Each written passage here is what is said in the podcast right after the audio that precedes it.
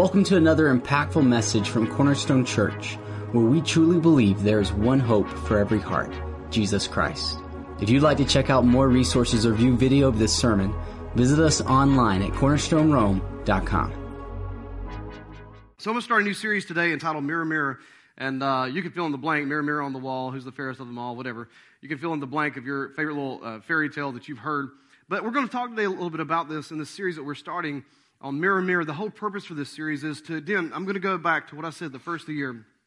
I, as a pastor, you might think that the number one questions I get asked have to do with theological questions. And I do get some of those, but not that, not as many as you might think. You might think that I get a lot of questions about, well, what, is, what does the Bible say about all these different things? And it has to do with deep theological truths. And it's, you, you, you'd be wrong. The number one topic of conversation that people ask me about as a pastor is anything, if it has to do with anything theologically, you know, substantive, whatever, it's going to have to do with relationships based on typically relationship with God or relationship with other people. If I do get asked a question about the Bible, most of the time, not all, there's always exceptions to the rule, there's always, but most of the time people ask me, what does the Bible say about this? Am I good with God? Or is my relationship with God good? Can you give me a scripture to help me with that? But most of the time it has to do with one another. Hey, I'm dealing with this with my family. Can you help me?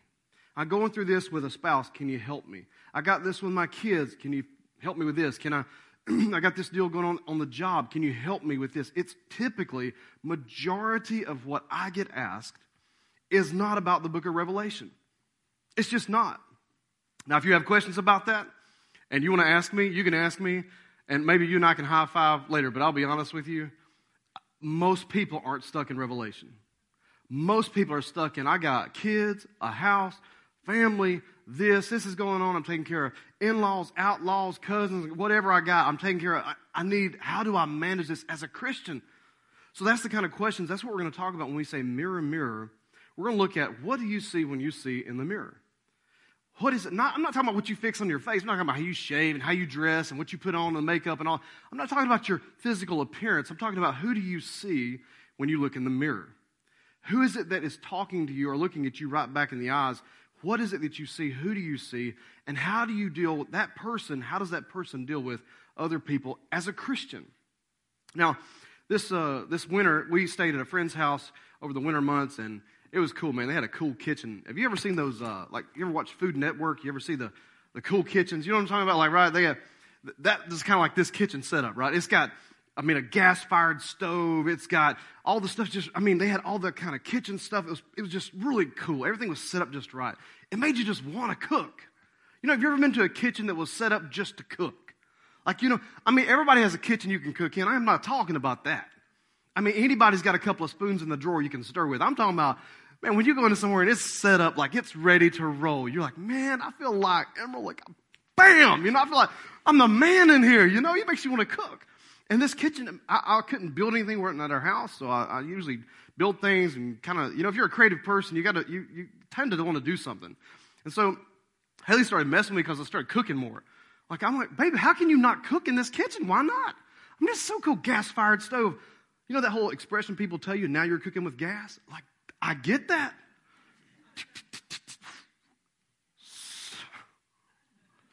I mean, you know, you take a little salt. It's just, you feel like somebody ought to have the camera on me right now. I'm going to, you know, bam, you hit the garlic like that. You're doing some chopping. And anyway, it's, it's just a, it kind of, man, I was like, man, this is kind of nice. But one thing I learned while cooking there is there's a difference between salts. Like, I don't know if you noticed this, but when you go to your restaurant, that is called table salt.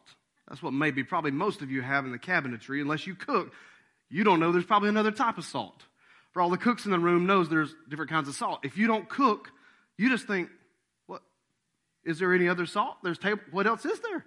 There is table salt. Found this out. There is kosher salt, and then there's something called sea salt.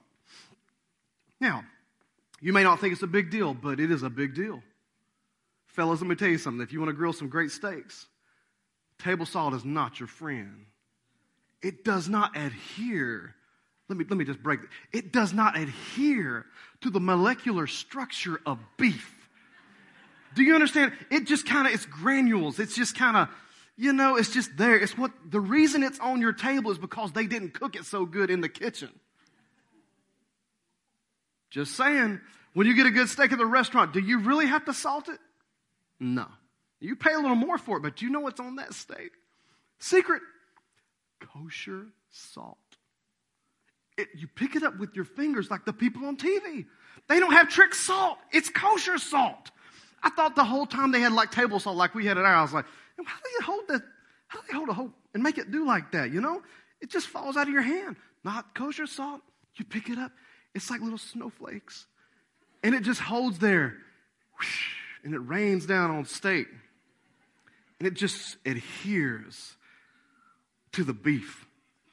And it absorbs into the beef. It doesn't sit on top and just say, like, I'm gonna hang out for a while. It goes down deep. It just kind of goes into the steak. And when you cook it, man, I'm sorry if I'm making you hungry, but when you cook, you don't want to spend 50 bucks on a couple of slabs of ribeyes and run it with table salt. And you're like, man, what's wrong with my steak? And have to redo stuff at the end. And it's cold. You got to prep it right. It's kosher salt. Like, man, the Jewish people know some stuff that we don't know. Stuff's in the Bible. But kosher salt. Here's the other thing I learned about salt. I kind of knew this from school. Sorry, you guys that already know this. Forgive me if I'm wrong. I don't want to hear about it, okay? Just for everybody else that's forgotten. This is for them right now. Y'all don't correct me later on, okay? You get what I'm saying? But do you know that salt is not actually one element, it's actually two, watch it, elements that have come together. It's called a compound element, don't? Thank you very much. But do you realize it's two, they fused in together as one, called the structure of the atom and the nucleus. What, don't. All this stuff. One's missing something, don't. They come together, they, they, they positively, they, they come together like, like almost like a magnet. But did you know that that same kosher salt that makes a ribeye, and when you cut into it, it's like magic. That same salt. Do you realize if you separate those two, are deadly? Sodium is lethal in its purest form. Like if you mix it with water, it's crazy. Watch it. I got, I got this much right. Chloride, think about chlorine, that, that element by itself, it'll kill you, man. But it's amazing how when you bring them together, it makes beautiful steaks. Is that not weird? To think that, what? I've been throwing this stuff on my food the whole time. And like, if one of, I, I, when I first found out about this years ago, I thought, man, so what if you're cutting into the, to your food and you accidentally split them? Like, you, you've heard of spontaneous combustion, right? I thought maybe that's what happened to somebody. They split the salt and, you know. But it's not how it works. It's very difficult to make that process happen. But salt, two elements coming to one, they, it works beautifully on food. So I'm, I, I share that with you because I want you to hear this this morning. And here's what I want to get. I want to get permission first before I get into this. Number one, I want you to give me permission this morning to share a few things with you. And you say, I have your permission to speak freely with you and you not get offended at me. Okay, can, can we do that this morning? Can everybody agree? Raise your hand if you agree. Okay, thank you. The second thing is, I need your understanding in the area of when I discuss some of the things I'm going to discuss this morning, that you understand from a standpoint of I'm going to be mature about this topic. And now, not that you're not immature, I'm just asking you to be mature and understanding. Like, I can listen to people who do not believe the same things that I believe and understanding and go, I could see maybe why they're coming from where they're coming from. Doesn't mean I have to agree with them. It just means I'm going to listen to them and understanding. That's the problem today with why we are so frustrated and divisive and angry today in everything in every area is we cannot just listen to somebody for a minute and say, I don't agree with you, but that doesn't mean I have to go nuts with you. So can we all agree that we're going to have understanding this morning in the area of maturity? Can I agree? Can we get some agreement there, right? Okay, good. All right. So listen, I want to share with you this morning a little bit about this. John chapter 1, verse 14. I'm going to put this on the screen for you. And just remember my illustration of salt. Okay? The scriptures say this about Jesus that Jesus, the Word became flesh and dwelt among us, and we saw his glory. The Word became flesh and dwelt among us, and we saw his glory. Glory as the only begotten from the Father, full of grace and truth. I'm going to stop right there for a moment. Grace and truth. It did not say Jesus, first of all, was 50% grace and 50% truth. He's full of grace and truth. Full of grace and truth. Scripture goes on to say this John testified about him and then cried out, saying, This was he of whom I said, He who comes after me has a higher rank than I, for he existed before me.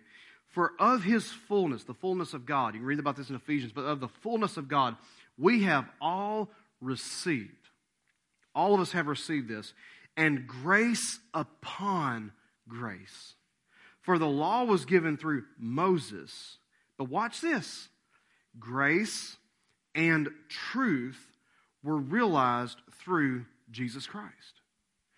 Grace and truth. One translation said this, like, this way, but grace and truth were given to us by Jesus Christ, realized through Jesus Christ. It's the same type of uh, scenario, the word there, but He gave us grace and truth. Now, when I'm saying this to you, hear me out for a moment. Grace and truth together is like kosher salt on a ribeye, baby. It just works. But if you separate them and you say, I only believe in grace, it's going to make a not so great steak. If you say, I only believe in truth, your steak is not going to be so great. Now, just to, just to kind of give a moment for us all just to take a moment and think about this and why does this matter? Because grace and truth work together just like salt works together. Two different elements come together to make food taste better. I'll give you another scripture, then we'll talk about it, okay? So in John chapter 8 and verse 1, you can turn there, John chapter 8 and verse 1.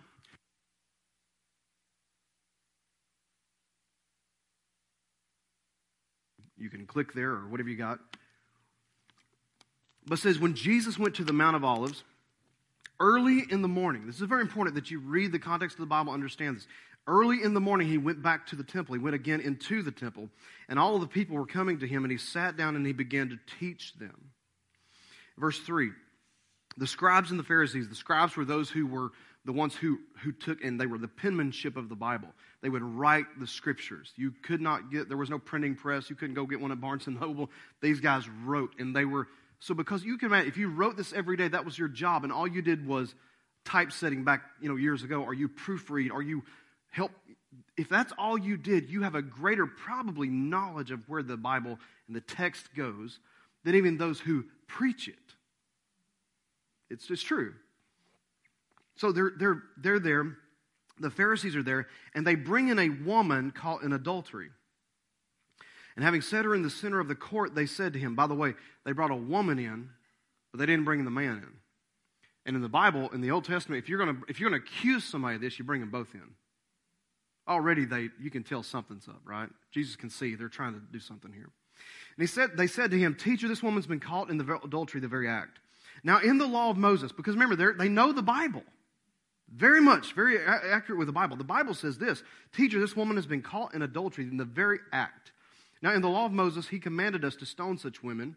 That's not, the Bible didn't say that. It says you, you stone both the offender and the one they're offending with. They didn't. You see what I'm saying here? Do you see the?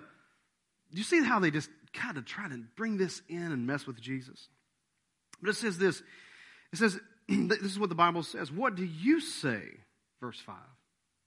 They were saying this, testing him, so that they might have grounds for accusing him. But Jesus stooped down and with his finger he wrote on the ground. But they when they persisted in asking him, he straightened up and he said to them, He's without sin among you. Let him be the first to throw a stone at her. So again, he stooped down and began writing in the ground again.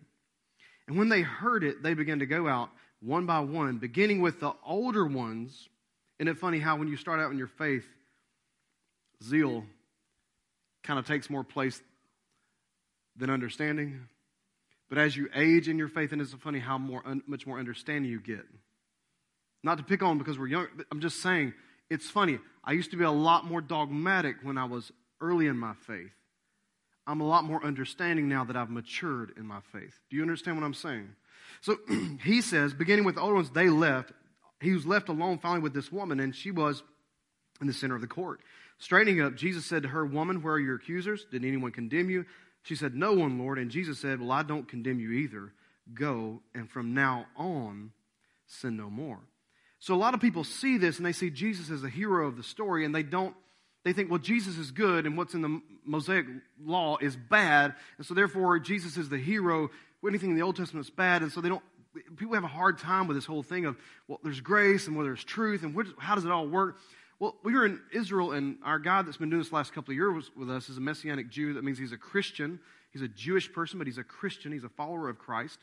And one of the things he did, we finally got to go up on the Temple Mount. It was the first time I'd been able to do this. Been wanting to do this every trip, and it's just very difficult because it's Muslim controlled. And there's a whole history and backdrop on that. I don't have the time to get into this. But we took us up on top of the Temple Mount, and what he did, he illustrated this passage. And he said to us, he said, you know, this is what Jesus would have done. And so I'm going to show you a picture of this, let you see Ron. This is Ron. If you see the top of the Temple Mount, it would have been stones everywhere. A platform of nothing but, we would call it tile. They had stonework everywhere. And for the longest, in all of the times I have ever read this scripture, I have actually heard people, I have said it myself, that Jesus was riding in the dirt. Have you ever heard this? Of course you have, because this is what we say. Because in our culture, when we go say we're riding in something, it just, we must be riding in something. It, the, the sentence structure itself, if you're going to ride in something, we must be doing something inside something to create shapes and letters. That's not what he was doing. He began to write, the Bible says, on the ground, or in the ground, you could say, but for us, we should say it this way. He began to write on the ground. So as he's sitting there, he's writing, but there's nothing there's no letters. He's showing letters. But he began to explain this to us, and he said what he was doing was he was showing that, listen, first of all, there's only one person that's ever written in stone, and that was God. He gave two tablets of stone on Mount Sinai, on Mount Sinai to Moses. And Jesus was in effect saying, I am God. And I could sentence, but I'm choosing to reveal something to you that you have forgotten and that is grace. And he wrote this down on the stone. As he was writing, he was expressing to them, I'm God. And I've got the authority. I'm the one that came up with this. Don't try to school me in what I created. But you have forgotten something that is so beautiful about who I am, and that is grace. And so he illustrated this to us. And when I saw that, I thought about I thought, it changes the whole imagery of Jesus and what he was doing. He was not ignoring the sin. He didn't say, well, it's okay, it's no big deal. He wasn't writing down the names of these guys and all their sins. He was illustrating the Ten Commandments right there. He was saying, no, it's not okay, but you're going at it the wrong way. You have forgotten how to heal, forgive, deliver, release, make atonement for. You have forgotten all these things. You just want to judge and sentence.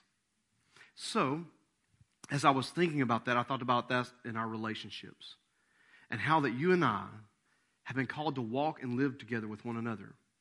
And Jesus is given, out of his fullness, we have all been given grace and truth. In the fullness of Christ, he was filled with grace and truth, and he has now given to you and I grace and truth. And how do we function with one another in relationship through grace and truth? So let me say this to you. if you take any one of these out, I'm about to add a third one in with you. If you take any one of these three things out, this doesn't work. If you have only grace, it's not going to work. If you have only truth, it's not going to work. Even if you combine grace and truth, but you don't have this third thing, it, it's not going to be effective. And this third element is called time. Because Jesus tells this woman, Go and sin no more. How many you know? Do you, do you think she had temptation to maybe go back to this guy? Don't you think she did? Let's be real. Come on, right? Yes, she did. Of course she did. Why was she with him in the first place? Because something was going wrong at home in the first place. We don't want to talk about that. We only want to bring out what's been known.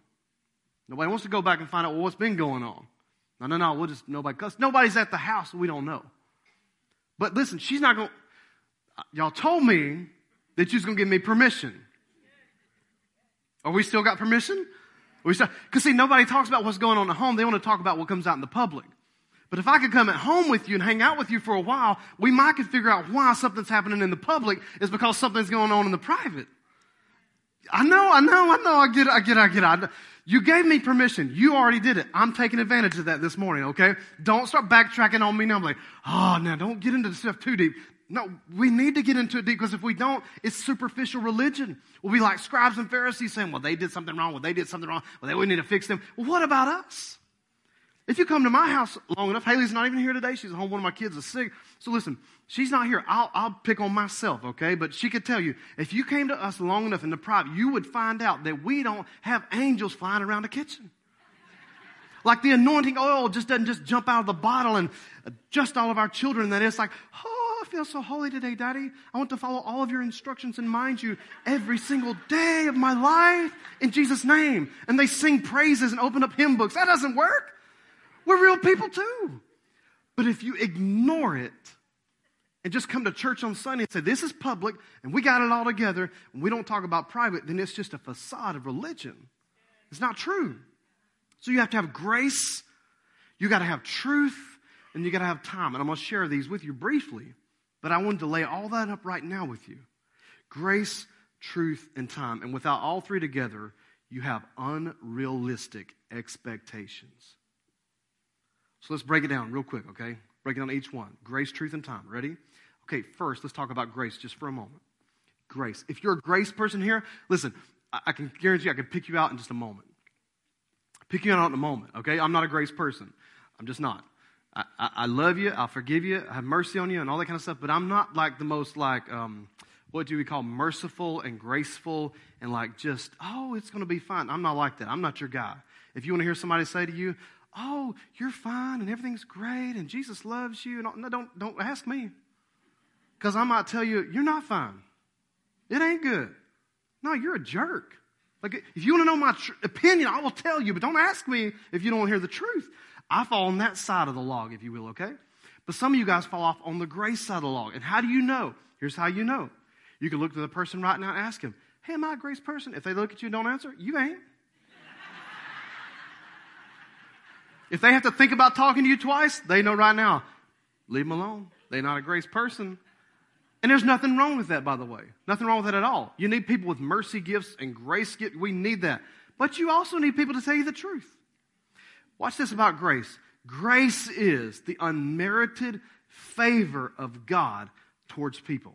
If you deserve it, it's not grace.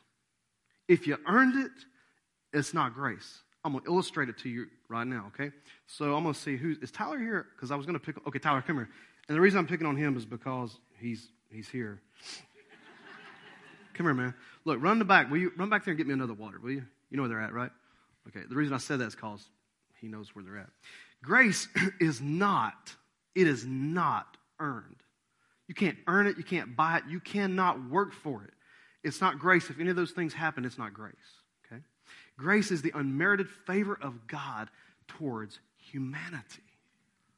And what grace does is something totally different. Thanks, man. I appreciate that. Look, now this is not the church's money. This is my money. My, everybody say my money. It's mine. It's not the church's. Thanks, man. I appreciate that. Go sit down. That's yours. I don't want it back either. So I did that not because I needed water. I did it for illustration. Actually, I think I did need some more. Now let me ask you a question. If I tell him thank you all day long, I gave him a $5 bill. I don't care how much I tell him thank you. I don't care how much I say I appreciate you. That was not grace. Do you understand?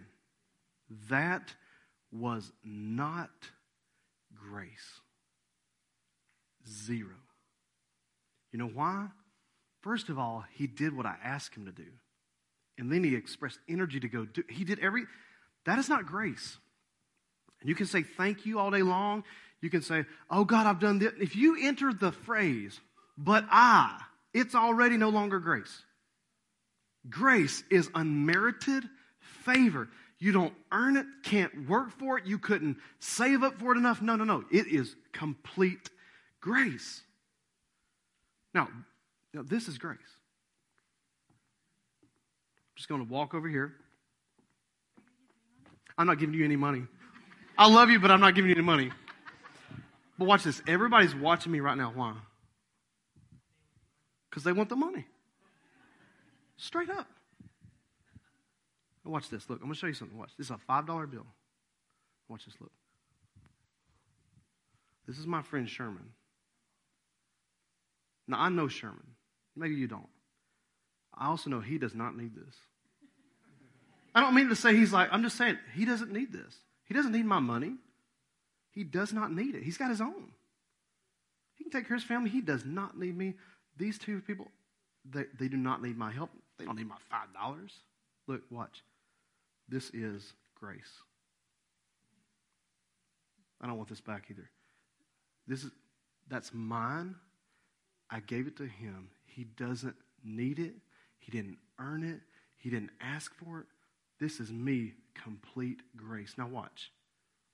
Here's the flip side of it. Every one of us, though, we need God's grace. But the moment you think for a minute that you earned it, or that you deserve it, or that somehow, some way, you are more deserving of it than the person sitting across the hall from you. It's no longer grace. It's not. Grace is unmerited. You didn't earn it. you don't des- you know, you didn't deserve it, but God gave it anyway. And it's for people, watch this, that need it and for people that think they don't need it. It's for people who think they're right with God and for people who know they're not right with God. And the moment you ever get to the point where you think, well, I, it's no longer grace. Grace is free. You don't have to do anything for it. And when he says he gives us grace, it's the same thing that Adam and, Eve, had when they walked in the garden. They had what was called complete and pure grace of relationship with God. And watch this, even in the midst of truth. Because God said, Do not eat of the tree which is over here. Because in the moment you do that, you're going to surely die. It wasn't that they were absent from truth, they had truth, but they walked in complete grace with God. It was pure grace. But listen to me. Here's the flip side of it. Everybody wants grace, don't they? Who doesn't want grace? My goodness. Eh, I want grace. I'm a dad. I need lots of grace, man, because when you're raising kids, you're thinking like, I mean, for those of you who already got your kids out of the house, you know, you, you almost need a trophy or something. They're like, whew, we did it, and they made it, you know. But like, I'm in the midst of that whole process. And so you watch every day, you think, man, I blew it today. Man, oh, that stunk. A great job of parenting right there, you know. You know, and you think, I hear all these stories about people what do. You try to, and you figure out things and you learn, but you got to give grace in areas of life. You, you just got to. But grace, watch this, without any truth, here's the other side of it, is giving people a license just to do whatever they want to do. So the scripture, I'm reading a couple of scriptures real quick. Galatians chapter 5, verse 13. Listen to what the scriptures say. For you are called to freedom, my dear brothers and sisters. Only do not turn your freedom into an opportunity for the flesh, but through love you serve one another. In other words, you've been given freedom, you've been given grace, but watch this. Don't listen to these people out there that tell you it doesn't matter. It does matter. It does matter. For without holiness, you shall not see the Lord. It, the holiness of the Lord matters, and God is not asking you to be perfect, or He would have not given you grace. He gave you grace to understand the fact that you are not perfect, but to learn His ways, to lean on Him, and to be more like Him, and to figure out that process. But don't listen to these people tell you it doesn't matter. Do whatever you want to do because God loves you and there's grace. That is not grace. That's called a license to sin, is what it's called. It is not grace. Listen to what the Proverbs says. Proverbs 13, 18 says, Poverty and shame will come to him who neglects discipline, but he who regards reproof will be honored.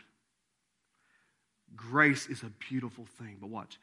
Without any truth, it's like salt that's been divided into two elements. It can be very deadly.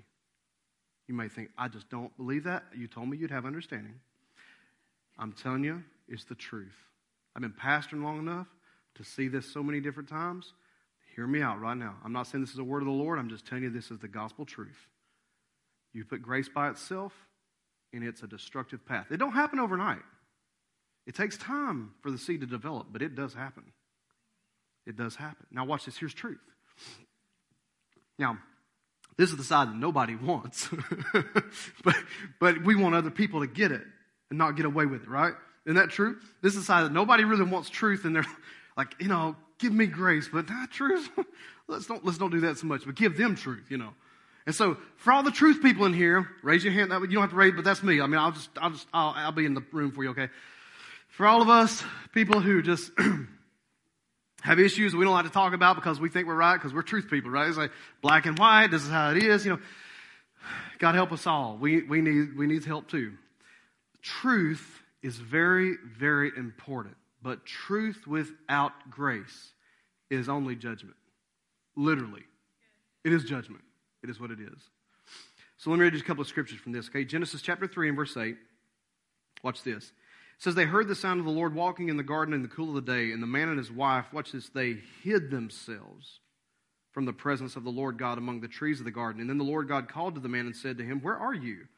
He said, I have heard the sound of you in the garden, and I was afraid because I was naked, so I hid myself. And too many times people are trying to hide from the truth because they don't want to hear what God said, or they're ashamed of what God is going to say, or they're guilty about something God has said. But real truth in its purest form is actually helpful, but truth by itself without grace is very judgmental. I mean, you can always find it too. I mean, listen, we come up with some crazy stuff, but you've got to admit the nuttiest thing you've ever heard of is a guy and a gal sewing fig leaves together to make underwear. Am I not wrong? Couldn't you have come up with something better? Of course you could, because we've been so evolved. We've evolved so much since then. We've got Hanes and Fruit of the Loom and cotton and linen and all that kind of stuff now. But back then, what did they have? They didn't know they were naked until they sinned. So the first thing they thought of, there's all kind of vegetables. I mean, there's everything out there. All kind of stuff's growing, all kind of leaves. They could have sewn anything together. Instead, they took the most itchy, the most if you've ever picked figs, them the leaves are awful. I mean, it's like a, it's not like while you're doing it at first, it's later on that it gets you. Like at first you don't think about it. Later on, it starts itching you, and man, you're like, I can't, it won't stop. Can you imagine? They're like, yes, God, we were hiding, you know, we're, we're hiding from you, Lord. No, they, they look like, they, anyway, you get it. Truth, though, by itself is without grace is just it's just judgment. Galatians 5 says it this way: For if you're trying to make yourselves right with God by keeping the law, you've been cut off from Christ. You've fallen away from God's grace. Truth by itself says this woman's caught in the act of adultery. What do you say? Because the Bible says stone her right now. Knock her off some rocks. But what about the rest of the Bible? That's all kinds of things are in the scripture. Why take one thing out? It's because we typically like to take the one thing out that we're secure in and have power over, but we won't dare take out something we have issues in. That's why truth is so dangerous without grace. With grace alone, we're safe from condemnation, but there's no real true intimacy. Real intimacy always comes with truth. In a marriage, the most the strongest marriages happen because they are truthful with one another. When Haley asks me, Does this color look right on me? I say, No. Now, you might think you're a fool. No, no, no, no, no. I've learned something. I used to say, Yeah. Oh, baby, that color's great on you. Yeah. Try, yeah. And then she'd go with some of her friends and they'd say, Well, girl, you know, it's not really your color. She'd come back to me. I thought you said it looked good. Well, it does, baby. You look great. But it's not my color. How do you know? Because my friend told me. Now you're faced with a dilemma. What are you going to do now? Keep lying? Well, I mean, I was going to say, but I didn't want to kind of, well, why didn't you tell me the truth? So I figured out something. Don't get it on the back end, get it on the front end. And you say, no, that's really not your color, but that one right there, that's your color. Now, that color right there makes your eyes shine, make your skin glisten. You know that you look, baby. You look. I mean, you looking real good in that color right there. You know what I'm saying? Now I'm gonna keep it right there for you, but that's that's the key. But listen, just grace by itself. There's an honesty, no truthfulness, no real intimacy. Ephesians 4 said this way. Listen to this, I'll wrap up with the next part. Ephesians 4 says, what is it? that is not what you learned about Christ. Since you've heard about Jesus and have learned the what? The what? The truth that comes from him. Throw off your old sinful nature and your former way of life, which is corrupted by lust and deception. Instead, let the Spirit renew your thoughts and your attitudes. Put on your, watch this, new nature, created to be like God, truly righteous and holy. Just be honest in here right now. Does anyone really feel like they fit those descriptive words? Like I'm righteous and I'm holy and I got my new nature on. When I came to church today, I put on my new nature. I'm just, that's me today. I'm righteous and holy and I feel, no, there's nobody in here that just automatically feels that way. You have to put that on the way the Bible says. The Bible declares you by grace, you are righteous. It's hard to say. You are righteous. And what it makes you do is humble yourself enough to say, God, how can you call me righteous? Because of His grace. And it makes you forget about judging others, but receiving more of grace from God.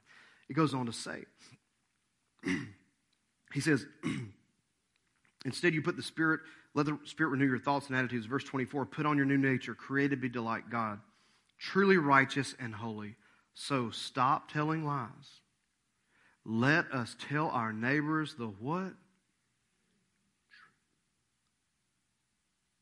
You know, every time I read this, I think about the movie A Few Good Men. Colonel Nathan Jessup is on the stand. You know, Tom Cruise is going after him. He says, I want the truth. You can't handle the truth. I mean, just gets off. That's how I think we feel sometimes.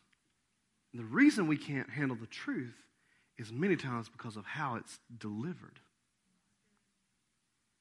tell the truth to one another in love, respect, knowing this that I myself have flaws too. People tell me truth that I don't want to hear, but it's the truth. Truth. But here's the thing I'm going to wrap up with this last one.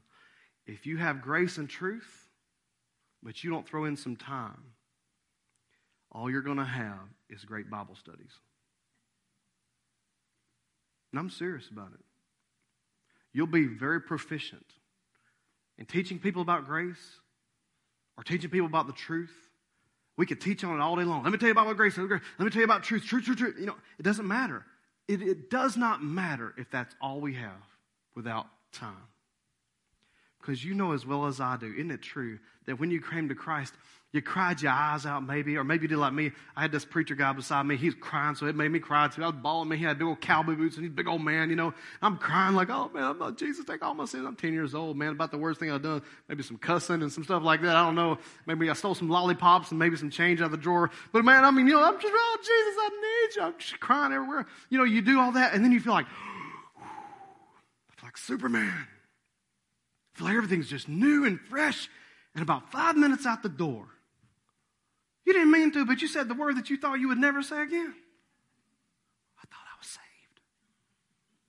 And then you tell some buddies of yours, man, I got saved. You got what? Yeah, I got saved. Christian, man. I mean, I'm, Jesus lives in me. And you're like, wow. Like, what's wrong with you? And then just a couple of days later, you do the same thing they did. And they say to you, I thought you were saved. Because everybody knows this is true. When you come to Christ, you need time to grow. But isn't it funny how we tend to not give other people in our life the very same thing that we ourselves need, which is time? I'm going to read you a verse of scripture and wrap up with this. Everything happens in time. Everything does. Luke 13 says this way. Let me read this to you. Luke 13. Jesus began uh, telling this parable. See if you notice grace and truth in this scripture. Jesus began telling this parable, Luke 13, verse 6. He said, A man had a fig tree in which had been planted in his vineyard. And he came looking for fruit on it, and he did not find any. Now you have to understand, this is a business and operation. If you had a vineyard, this is not just a guy who had one fig tree, he had a vineyard. This is, produ- this is a business venture. It says, And he came looking for fruit on it, and he didn't find any. Verse 7, he said, and he said to the vineyard keeper, Behold, for three years I have come looking for fruit on this fig tree without finding any. Watch, cut it down. What does that sound like? It's truth, but no grace. Just cut it down, man. Got time to fool that anymore. Got stuff to do. They should get with the program. Don't they understand? Cut it down. But the guy who works for him, listen to what he says.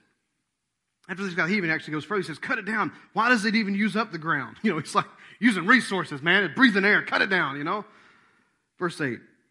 And the guy there, he said to the owner, How about leave it alone, sir?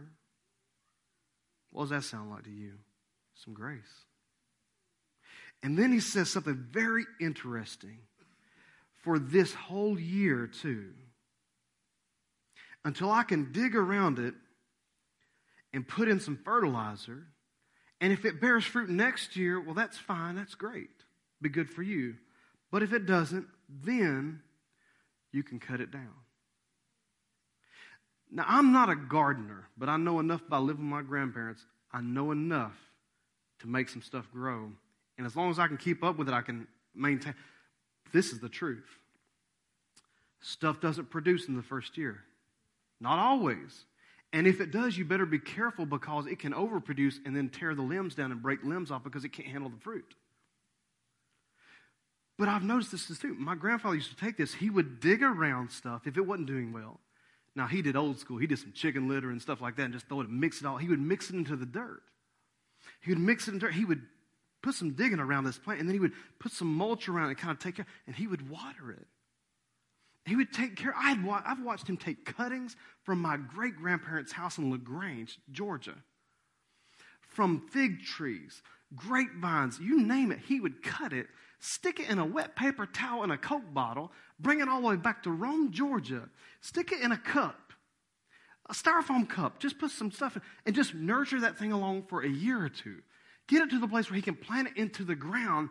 And I actually have today still grapevines from that cutting that he took from LaGrange, Georgia. It's amazing. All because, though, he took the time to nurture it, to dig around. Now, watch this. I'm going to wrap it up, but just hang and listen. Truth is like digging around.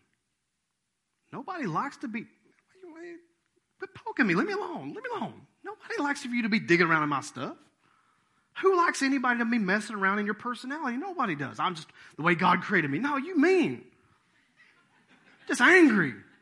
Well, yeah, but uh, no, no, no, no. You're just short tempered. It's not cool. When everybody wants to dig around, you say, Leave me alone. It hurts. I don't want to talk about it. The problem is, you don't want anybody to dig around the truth. But if you don't let them dig around, they can't add some fertilizer in. And the fertilizer is what's going to help you grow and develop. But if you don't let anybody touch the stuff that hurts or the stuff that you think is fine, you can't be helped. Jesus called it this in seeing they cannot see, and in hearing they cannot hear, lest they turn to me and be healed. I don't know about you, but as a believer, I don't want to be blind to what Jesus wants to do in my life. I don't want to be deaf to what he says to me in my life. Here's this many times we, we hide from this in time. And I'm going to ask our worship team to come up, and I want you to listen to me as I close out with these thoughts. If it's all grace and no truth, man, it's just freedom to do whatever you want. If it's all truth and no grace, it's going to be harsh. I mean, it's just really difficult to, to be able to, to live as a Christian with only truth. The goal is to be able to have both grace and truth. It's like salting a ribeye, it just works. But watch this. Anybody who cooks know this is true. I, I used to burn steaks like, like if I cooked just, it made me so mad. I would buy these good steaks, cut rib eyes, man, marbled up good. I'd throw them on the grill. Bam! You know, I throw some table salt on thinking I'm like, ah. And it just burned it. It was charred. It wasn't done. It was just miserable. I hated cooking steaks. I'm like, man, I can't figure this out. But then I started asking other people who did cook good steaks. What do you do? And they ask me, how are you cooking it? Well, I throw it on the grill. That's your problem. We miss my problem. Everybody throws it on the grill. No, no, no. You can. Nothing wrong with getting some charred grill. But if you got a gas grill, it's going to be, yeah. Charcoal's the way to go. Get the coals hot. You got to do this. And they start telling me how to do it with a grill. Then I talk to some other people how they pan fried some ribeyes. I know I'm making you hungry. I'm hungry too. I'm going to eat here in a little bit. But I learned this about steak. Watch this. If you cook a steak, if you've never cooked one before, you wouldn't know this, but if you cook, you know what I'm talking about if you've done this. You pan fry, you cook it. But when it sears all those juices and everything, you got to have a hot pan.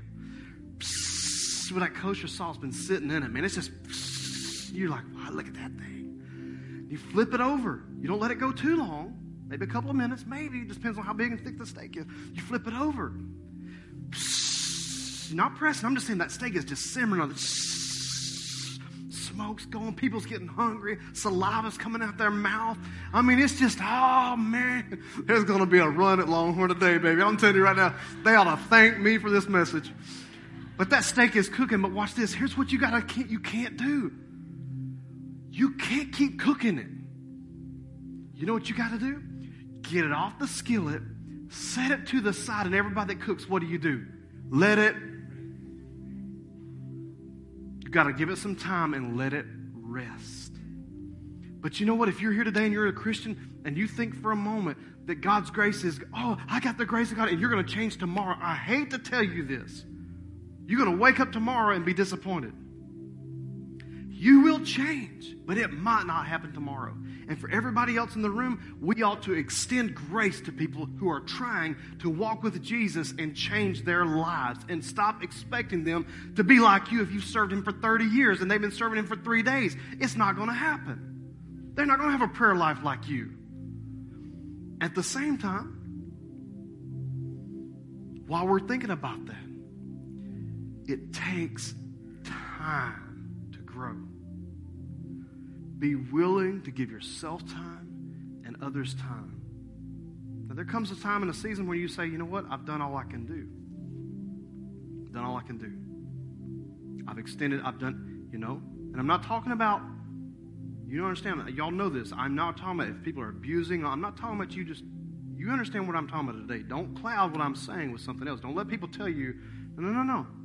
I'm talking about abuse and things like that. I'm talking about true development as a Christian takes time, it takes truth, and it takes grace. All three, if you're really going to see growth. Now, I'm going to wrap with the scripture. This is what James says, and we're going to sing the song, which I think is very, very fitting today. James says this Dear brothers and sisters, when troubles of any kind come your way, consider it an opportunity for great joy. Now, why would he say that? Because he understood grace, truth, and time. For you know that when your faith is tested, your endurance has a chance to grow so let it grow. For when your endurance is fully developed, you'll be perfect, complete, and needing nothing. It sounds like somebody that knows how to cook a good ribeye to me. Nobody likes to go through things. No one wants to go through issues. No one wants to deal with the truth of what's going on in their life. Nobody, myself included. But the reality is, if I'm going to grow, I've got to be willing to accept the truth of what someone tells me or what I see in Scripture. But I've also need the grace to be able to change. And someone's got to give me some time to let God do his work in me as he digs around, as he throws the fertilizer in. So this morning, would you close your eyes and bow your heads just for a moment? We're going to close out in just a minute with a song of worship. And I just want to encourage each one of you here. If you're here today and you're, you're a person who is easily, just you by default, by nature, you're a person of grace. You always give grace, man, you extend grace. You're just constantly to the point of where sometimes you let people just kind of walk over you a little too much. Can I invite you today to look at the other side of the coin, which is truth, and begin to add that into your life? I didn't say you have to be harsh, just add the other side of the coin into your life. But if you're here today and you're like me, if you're a person who's, man, just by default, you're a truth person, and it's just that's you. It's black and white. You see the world the way it is, and just the way it is. Why don't people get it? You just don't understand why people just don't understand. Well, listen, can I invite you today to begin to look at the other side of the coin, which is grace? And begin to learn how to extend it to people even when they do not deserve it. Because it's not really grace if you give it to those who deserve it. Think about that. And then for all of us today, that we would learn to allow time to do its work. God says there's seed, there's time, then there's a harvest. So this morning, I'm going to pray for you. Father, in the name of Jesus, I ask you to help each one of us today to understand grace and truth and time. Lord, in the name of Jesus, I pray today, if there's anybody here that doesn't know you, I pray they would receive your Son, Jesus Christ, today. So if you're here and you don't know Christ, maybe you're here and you came to church today and you were looking, you were searching, you're asking God, Lord, I don't know how to have you as my Savior. I don't understand.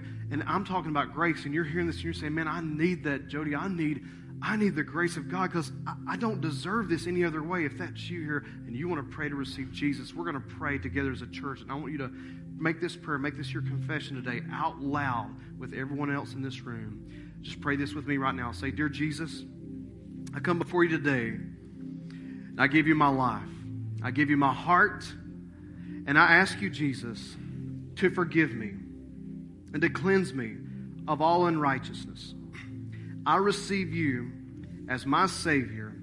In Jesus' name, amen. If today's message blessed you, we want to encourage you to take a moment and share this podcast with a friend. Remember, there's one hope for every heart, and that's Jesus. See you next time.